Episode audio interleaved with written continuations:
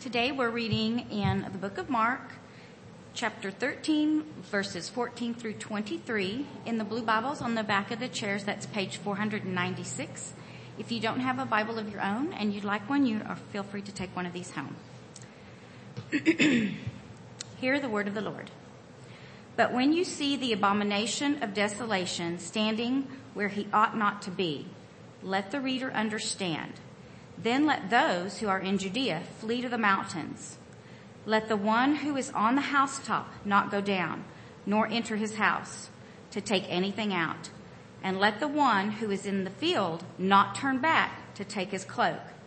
And alas, for women who are pregnant and for those who are nursing infants in those days. Pray that it may not happen in winter, for in those days there will be such tribulation as he has, as has not been from the beginning of the creation that God created until now and never will be. And if the Lord had not cut short the days, no human being would be saved.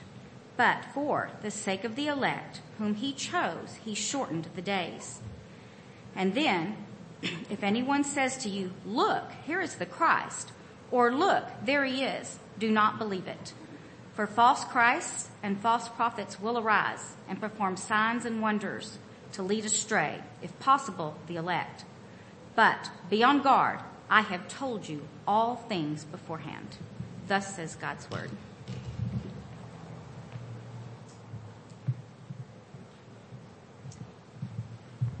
Well, Let's pray again, shall we? Father, thank you so much for your word, the gift of your word, the, the clarity and, and uh, sufficiency of your word. Lord, I, I, pray that you would just help us to, um, Lord, let our lives be, be guided, formed, shaped, governed by your word, Lord. And uh, so Lord, we, we thank you, um, that you are, Lord, the, the just, um, still, reigning over your word, sending it out where you want, Lord. And so we, we thank you for that and, and it accomplishes what you uh, desire. And so Lord, we pray that it would happen that way in us today. Lord, I pray for myself that you would just help me to speak with clarity and accuracy as I handle your word. Lord, I pray that um, that people would be able to hear uh, God the heart of Christ in these passages as we study them together. And we ask all this in Jesus' name. Amen. Well, um, you can be seated. If, if there, there's a couple of things I want to let you know about. Uh, one in particular.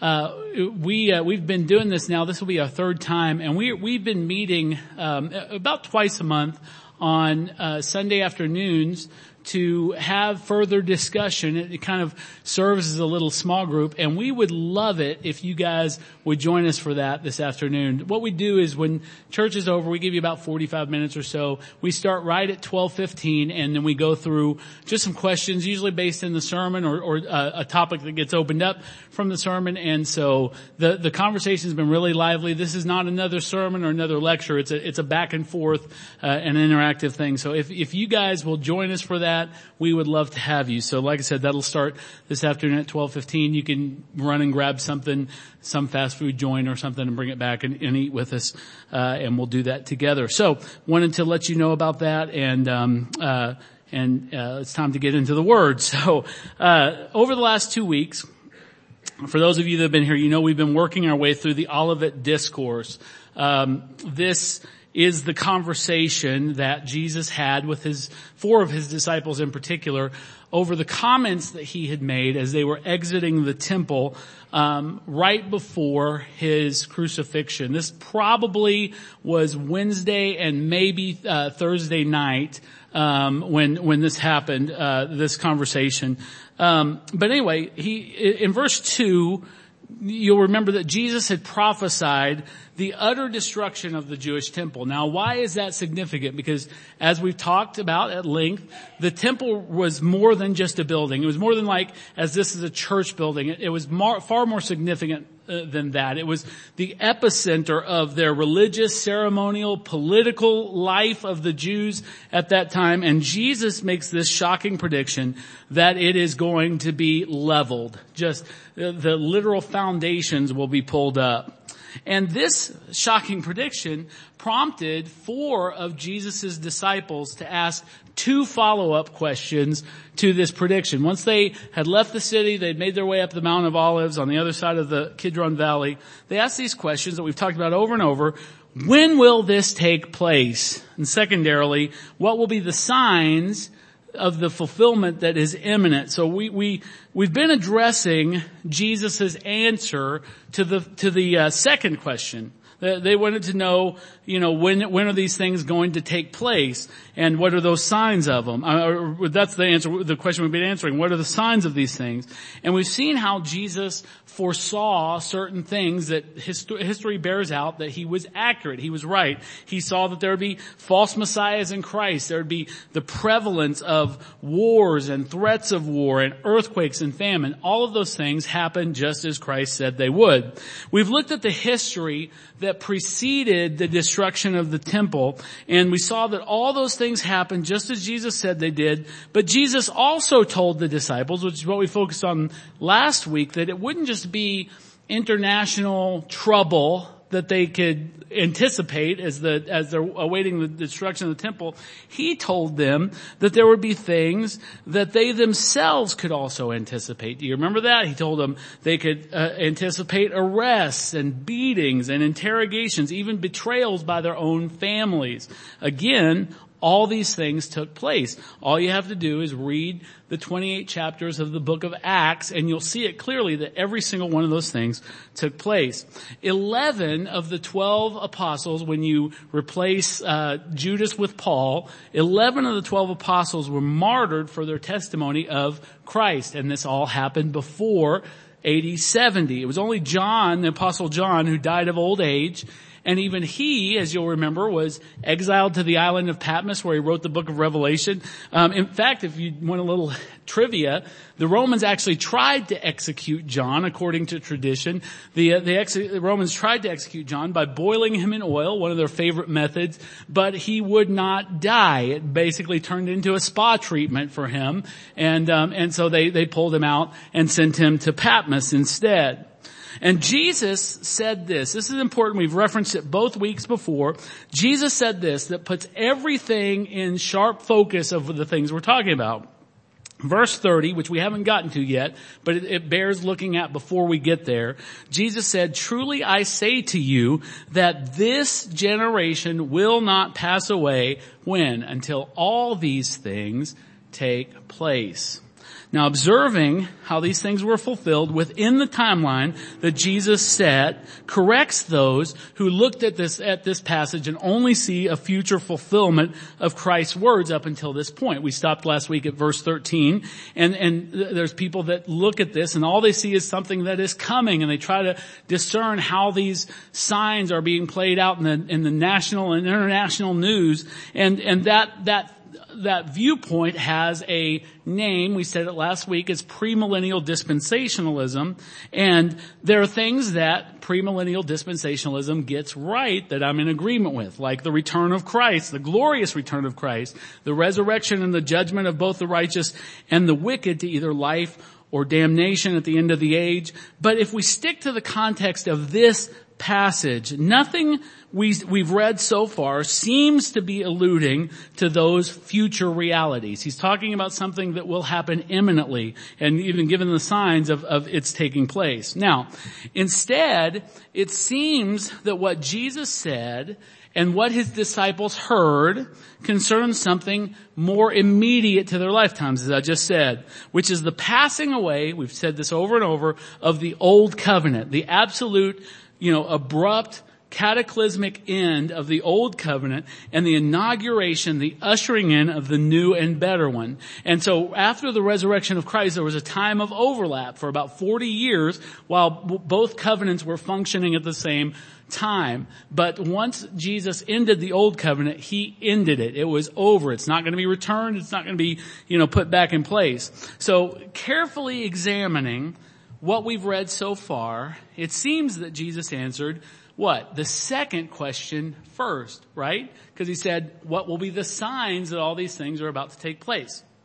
Um, verse 14, where we began today, that Terry read us, is Jesus' explicit answer to their first question. What was the first question? When will these things be? And this is what Jesus answers. His answer is sure. His answer is confident. He says, but when you see the abomination of desolation standing where he ought not to be, let the reader understand. You notice that's kind of in parentheses.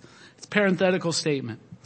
Then let those who are in Judea flee to the mountains. Now, uh, you may not be at all, and it's okay, but you may not be at all familiar with this reference, the abomination of desolation but it may sound completely cryptic to you, but it actually comes from a, from the book of Daniel, the Old Testament prophetic book of Daniel, and it is mentioned, this concept of the abomination of desolation is mentioned four separate times in the book of Daniel.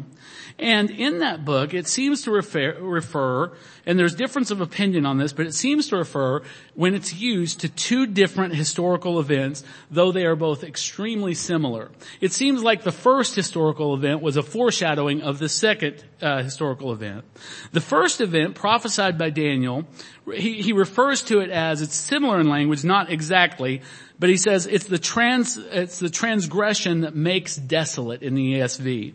And he also speaks of a time that on the wing of abominations there shall come one who makes desolate. Well, what is that all about? Well, I believe it refers to a time about 170 years before Christ when after the Greek Empire had kind of crumbled into separate entities, the four different entities, that the Seleucid uh, ruler named Antiochus Epiphanes. Now, again, if you don't if you don't understand Greek, that may not mean anything to you. He literally, his name literally meant. This is the blasphemous nature of this man. It literally meant God manifest. He was saying, when you're looking at me, you're looking at God.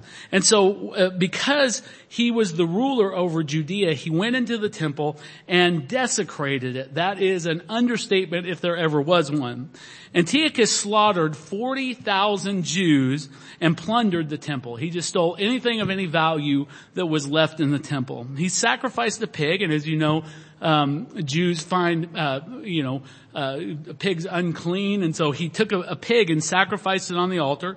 And just to absolutely intentionally defile the temple, he sprinkled its broth all over the temple so that everything would be defiled. Forced the priest to eat the flesh of the pig um, and so he was literally defiling it. One of the things he did was there was a lamp in the in the temple that God had said back in the law that you, this lamp is to never go out. He immediately extinguished extinguished the lamp so that so that he could defy God. Now this led to a three decades long revolt, uh, led by some men called the Maccabees. You can actually read this in the Apocrypha in the book of 1st and 2nd Maccabees. And, and, it resulted in Jewish independence from their Seleucid overlords, and Antiochus Epiphanes himself died in 164 from a divinely inflicted and ultimately fatal disease. God does not wink at such things. But the second reference, the, or the other two references in Daniel seem to point to the exact same thing that Jesus is referring to in scripture which will transpire in AD 70. And both of those references, the last two references in Daniel, specifically uh, uh, mention the abomination that makes desolate. Now, Jesus calls it the abomination of desolation. Why does this term apply to the destruction of the temple that Jesus is prophesying? An abomination is defined as an object of hatred or disgust. It's something that causes revulsion. There, there, you know, I don't know if anybody in here has a sensitive gag reflex, Gabriel, but um, if if uh, um, there are times when you can get that one scent, that one smell, that one sight, and you know what happens. You have that little reaction. This is an abomination. It, it's a thing that kind of, one of my favorite, uh, you know, but, but uh, offensive, uh, back when the America's Funny Home Videos, I'll say it's offensive because I'm a husband. There's a, there's a, a video of a, of a man who's trying to change his newborn baby's diaper. And he is doing everything he can to keep his lunch down. And while he's, yeah, there you go. And, um, and while, while he's doing that, his wife, his helpmate that the Lord has given him is standing in the doorway filming him and laughing hysterically. That's offensive, ladies. But that's an abomination. It's something that causes that revulsion, that, that reaction to it. It's an, it's a, it can be an idolatrous offense or an affront to the true worship of God. Desolation, on the other hand, it alludes to abandonment. Something that has been emptied out or forsaken or removed from its intended use.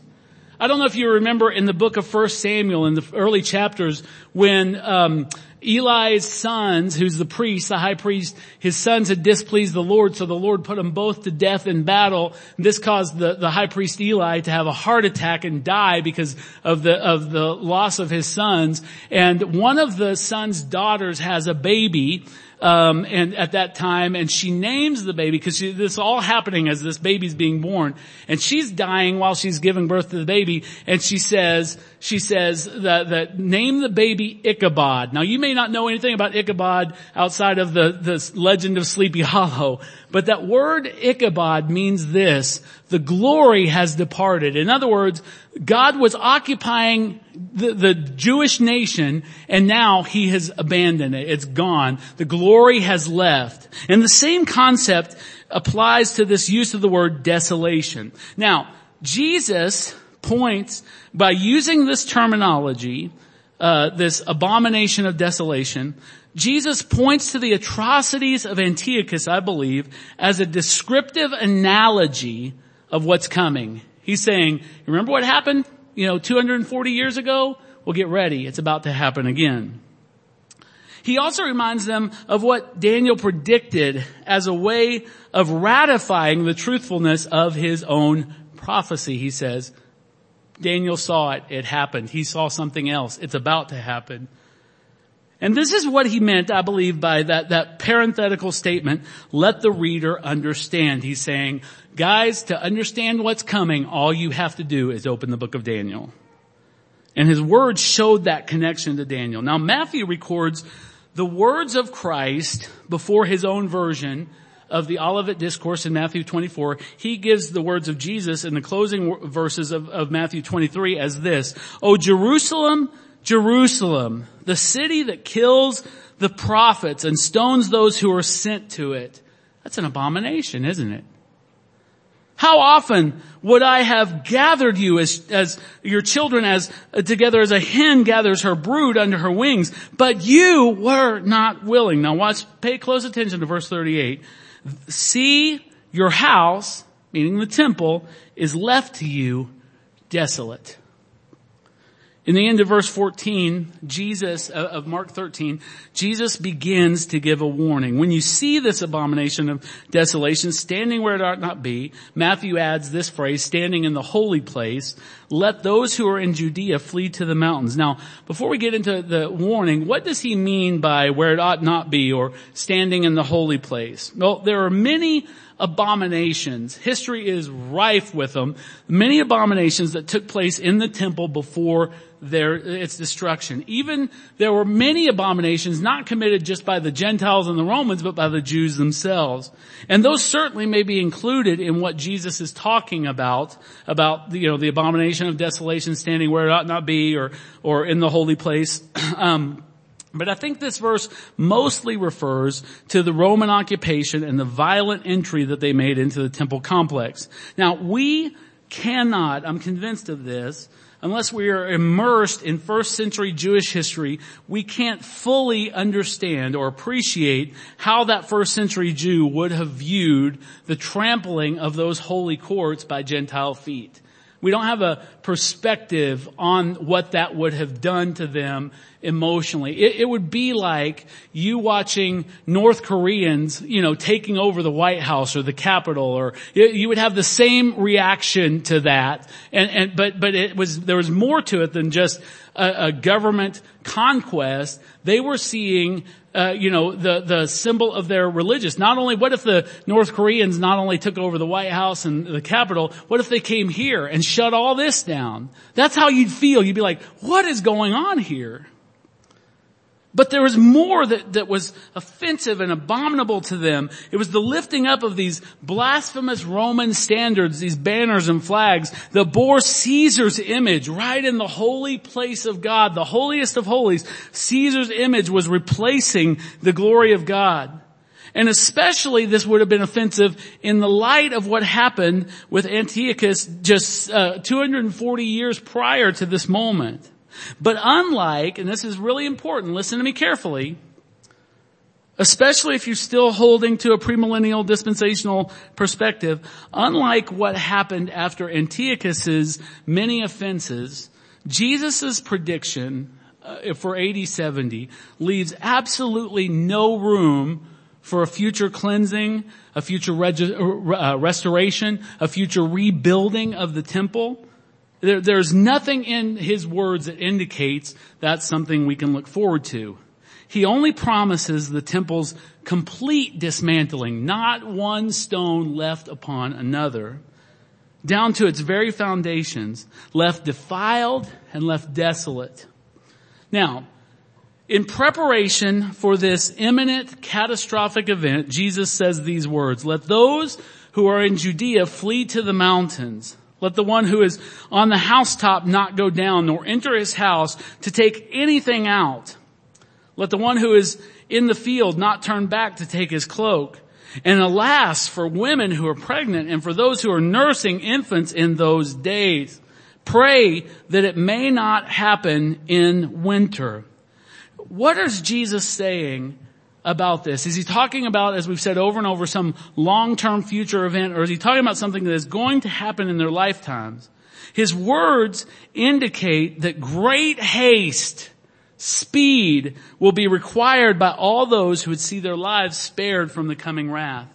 He points to the thorny condition of those days and encourages them to even pray for better conditions to, to enable them to escape more easily.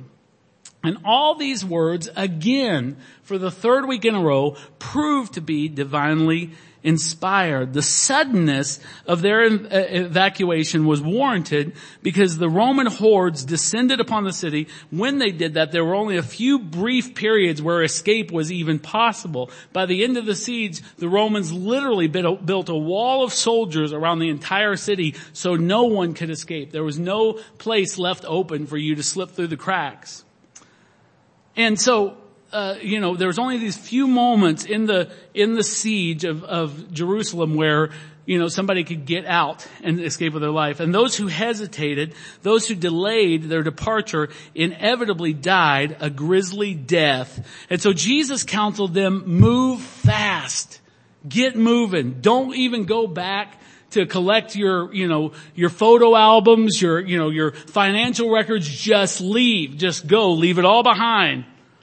Leave everything behind. Don't turn back. They were to believe these warnings and be steadfast in their journey for the safety of their families and the preservation of their own lives. Now, uh, in a moment we're going to talk about what those days of the overthrow of Jerusalem were actually like, but there's an interesting fact that has been uh, not only testimony of people that are were contemporaries like Josephus, Josephus and Eusebius and people like that. But there's an interesting fact of the overthrow of Jerusalem that has been affirmed by everything, every record that we have, that there is no record of any Christians dying in those days. Why? Because they listened to the word of Christ. They remembered what he had said almost 40 years prior they took heed of those things and they fled to the mountains when they saw these things beginning to happen. So listen to me and, and you apply this to your own life. Trusting in the word of the Lord kept them alive. In fact, History records that believers in the city withdrew to the village of Perea, and Perea is east of the Sea of Galilee, so some distance from uh, the the southern portion where Ju- uh, Judea and Jerusalem were, where the ravages of the Roman aggression was so violent and so hostile, um, and they escaped, and they escaped with their lives. And what? Let's pause for a second instead of just going through a history lesson, and think of what a amazing reminder this is of the gospel. What do I mean by that? Well, we're, we're told in the, in the book of Second Corinthians that now, it, today is the day of salvation. This is the moment. And, and a lot of times, especially when we're young, young people, we'll, we'll think, you know, well, I've got time and I want to, there's some things I want to do. I want to have a little fun first. But you need to, you need to flee to safety, to the rock, to Christ. You need to go now. You need to leave everything behind you. Let it drop on the ground and move forward. Move to Christ. Embrace Christ. Go to Christ. You will never live to regret it. But if you don't run to Christ, you will die to regret it. Though the words of Jesus in Mark 13 are prophecies of an actual historical event that is now in our past, we have to realize there is a day of wrath that is coming on the whole world. Eh, or maybe we'll face that moment of wrath at our own deaths. But will we bother trying to preserve the shiny things of this life or will we flee with haste to the rock, Jesus Christ, and live? These are questions we all have to answer. But he goes on, he says, woe to those who are pregnant and nursing. He says they're at a, a particular disadvantage as they would have to move quickly. He encourages them to pray that, that their flight wouldn't happen under winter conditions as the primitive roads would often be impassable with mud and that, which would have certainly slowed them down, made them pray for the Romans, or not pray P-R-A-Y, but P-R-E-Y for the Romans. And so, connecting the thought I said earlier, it, as you flee from God's wrath, clinging to God's salvation, what are the obstacles that slow down your journey? What are the things that you are still holding to that keep you from being truly saved? What are you nursing? And I'm not speaking only to pregnant women. What are you nursing, men and women? Are you nursing old habits? Are you nursing old grudges? Are you nursing old traumas? Are you nursing, you know, things that, that, um, you could be healed of, but you still find your identity in those things? What are the seasons of life that make your journey more difficult? The seasons of fear, the seasons of anxiety, the seasons of depression or anger. We must not be found nursing anything, not giving life to the things that will ultimately result in our spiritual death.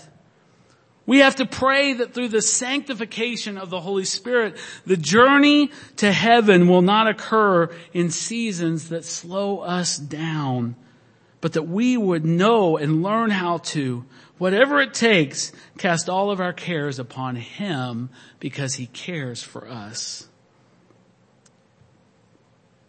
Verse 19 gives a description, a prediction as it were, of the actual fall of Jerusalem.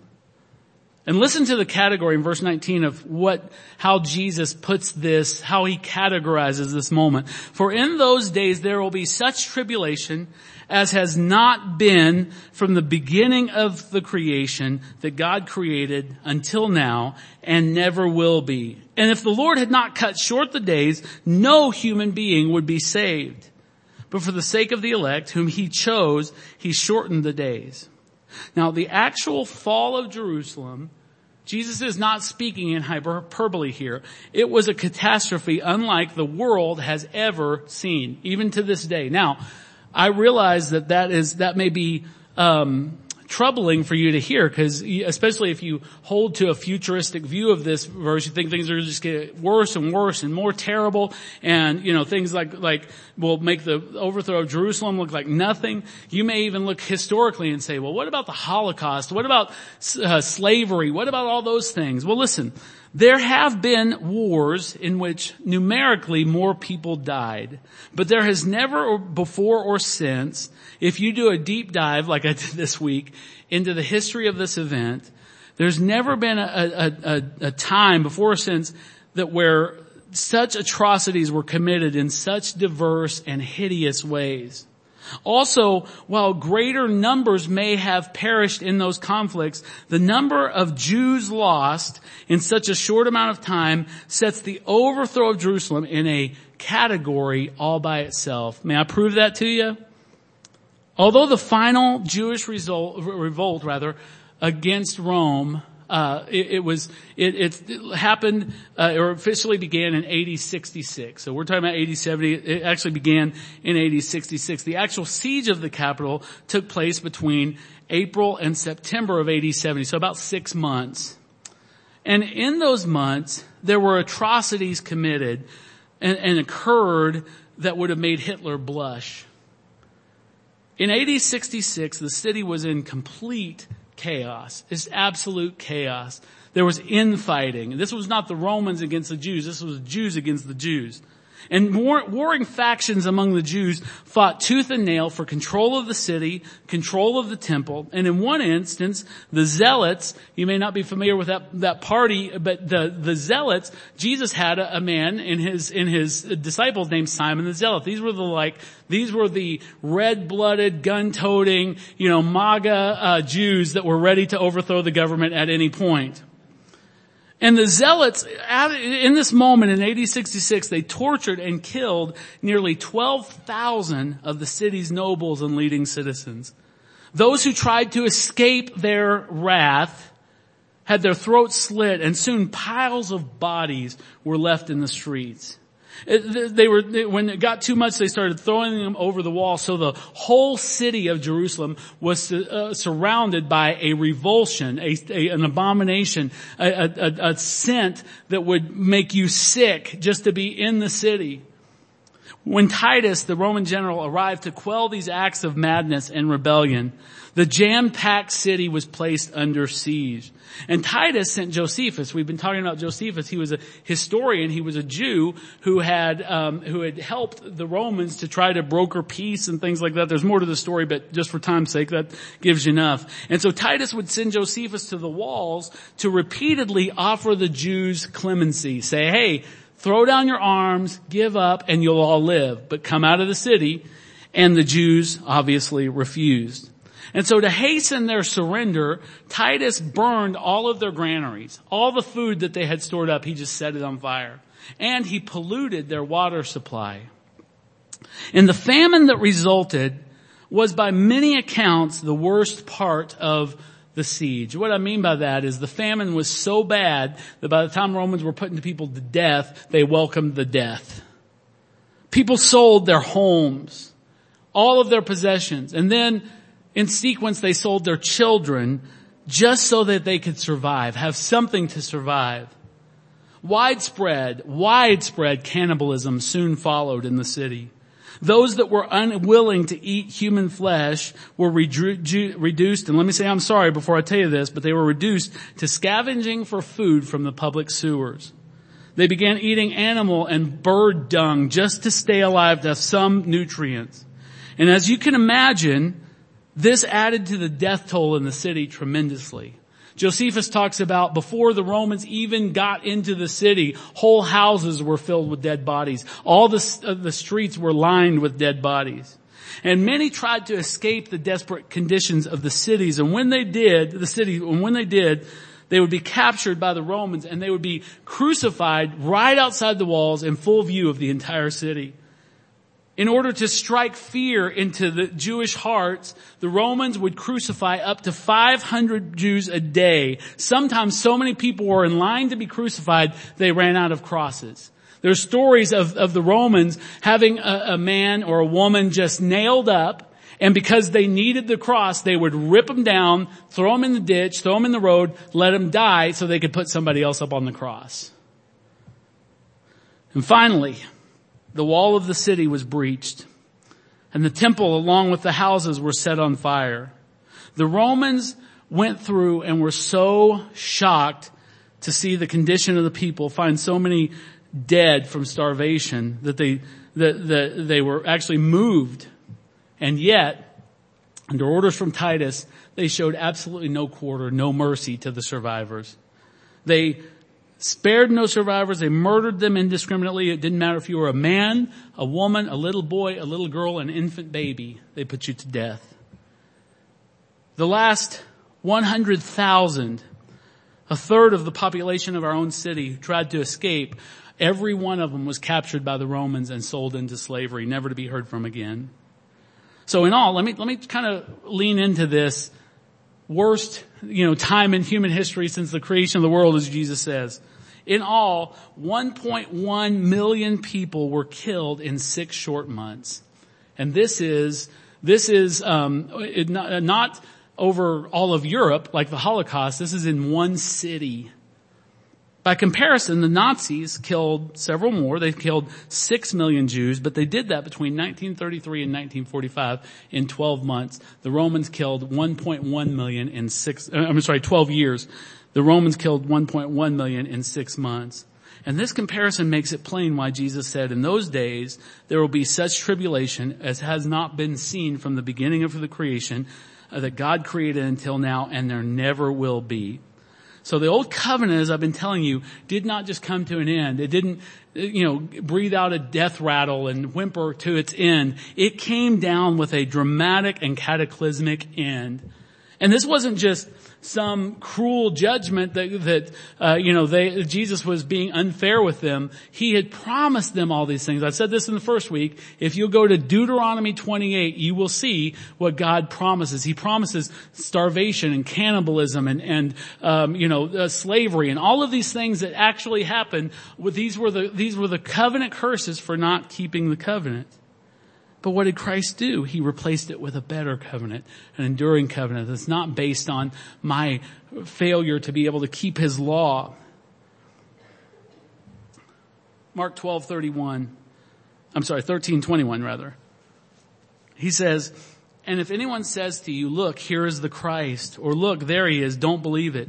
For false Christs and false prophets will arise and perform signs and wonders to lead astray, if, if possible, even the elect. Now another interesting fact is that Jesus again, remember he did this at the beginning of the chapter, he again predicted the emergence of false Christs and false prophets. And again, as with every point, historians verify that this it happened as well. Many were rising in those days, predicting imminent deliverance. They say, hey, I know it's bad, but I have a word from the Lord that this is all gonna get better. We're all, you know, the, the armies of the world are gonna come to our rescue and it's gonna be a quick restoration of Jewish dominance in the region. And, and they were saying that over and over. But having rejected Christ, they imagined the rise of their Messiah. But not one like Jesus was, the one entirely defined by his military might, one who would exact vengeance on the Romans. And this has always been the tendency of unrepentant humanity. In Jeremiah's time, way back in the Old Testament, many false prophets rose and they proclaimed to the people, hey, you're not going to be exiled to Babylon. Je- Jeremiah doesn't know what he's talking about. He's a liar. Don't listen to him. What happened? God had clearly said that they would be exiled to Babylon, and they were. The distinctive mark, if you'll notice here, of false Christs and false prophets is the performing of signs and wonders, which is why we should be very, very, very infin- infinitely careful when someone boasts of their miraculous power instead of boasting in the cross of Christ. Jesus concludes this portion by assuring the disciples by uh, and and those who have asked him the question, saying, but he says this. He says, "But be on guard. I have told you these things beforehand." I love that we serve a risen Savior who does not leave us in the dark. Amen. He tells us both what to expect from this world so if we're reading his word, we're not shocked when it happens, but he also tells us, much more importantly, what to expect from himself in response to what we can expect from the world. There's no better passage to affirm this than John 16, 33. I have said these things to me, to, I've said these things to you, that in me you may have peace. Why, Jesus? Because in the world you will have tribulation. But take heart, Take heart, church. Take heart. Jesus overcame the world. Jesus goes before us. Jesus governs everything that befalls us. Jesus never in the scriptures ever promises you a life that is free from trouble, but what he does do is he promises to sustain you through it. He tells us of trouble beforehand, and that doesn't mean that we have a play-by-play concerning the next events of human history. Believing that, believing that Jesus is giving us a play-by-play has led to the most egregious misinterpretations of our present passage by people who've tried to see every word of this passage as signs of things to come in the future. And without fail, every single one of them have been wrong. Every single one of them, without exception. But by seeing it the correct way, as reflecting God's faithful stewardship over human history and His redemptive covenant, we learn to trust Him with everything that in our existence is mysterious, everything that's scary, everything that we'll face in our own lifetimes that, that is hard and troubling and, and, and filled with tribulation. Everything that we need to know, we know because God has told us beforehand. For example, the Word of God tells us that we have, or that God has provided a Savior so that we might escape the coming wrath. We know that we will suffer in this life as we just read, but that He will be faithful to us. We know that we have an ever present help in every time of our need. So may all of our temples of self-managed religion fall let not one stone be left on another. May we trust in the Lord who's sovereign over all of history.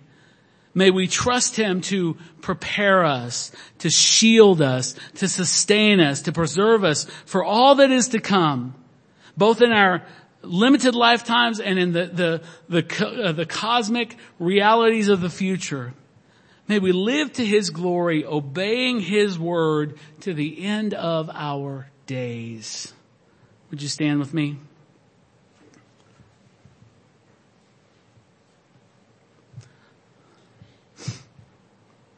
Let's pray. Lord, we pray that we would faithfully apply what we've heard today. God, I pray for everyone in this room that is delaying their escape to you, Lord. God, I pray that they would make haste, that they would move quickly, Lord, to come to you, recognizing that today is the day of salvation, that you are the only promise to escape the coming wrath. Lord, I thank you that um, Lord, you love us and you tell us beforehand. You don't leave us alone. You have left the temple in Jerusalem desolate, but you fill your church, Lord God. And you let us know that, that in this life, that, that suffering, that persecution, that trouble and tribulation are part of what you've called us to. So that through our lives of, of perseverance in the face of, of trouble, God, we bring glory to you. And we, you allow those things, God, to sanctify us, to, to change from one degree of glory to the next, to reflect who you are, God. And so Lord, I pray that you would just continue to work in us. God, I pray for those this morning who are facing specific troubles, health issues. Lord, I pray for the brother that told me of a health issue. And Lord, I pray that you would bring healing to his body. I pray that you would just heal him, God, and let, let every hint of the things that he has been struggling with for some time now be gone, be removed from his body, Lord.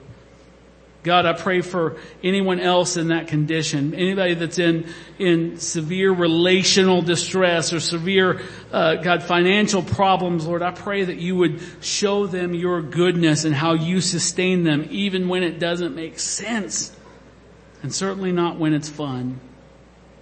So Lord, we thank you for that. And Lord, as a church united with one voice, we say, we trust in the name of the Lord our God. Some trust in chariots, some trust in horses, but we will remember the name of the Lord our God. We thank you for this. In Jesus' name we pray. Amen. Praise the Lord. If I could have my communion helpers come forward. Um, we are about to receive the Lord's Supper.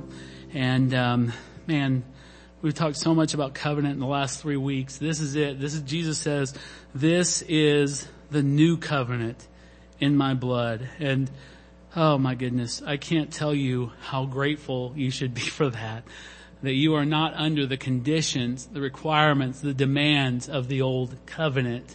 You have been brought into his kingdom by the grace of faith and, and he is working in you.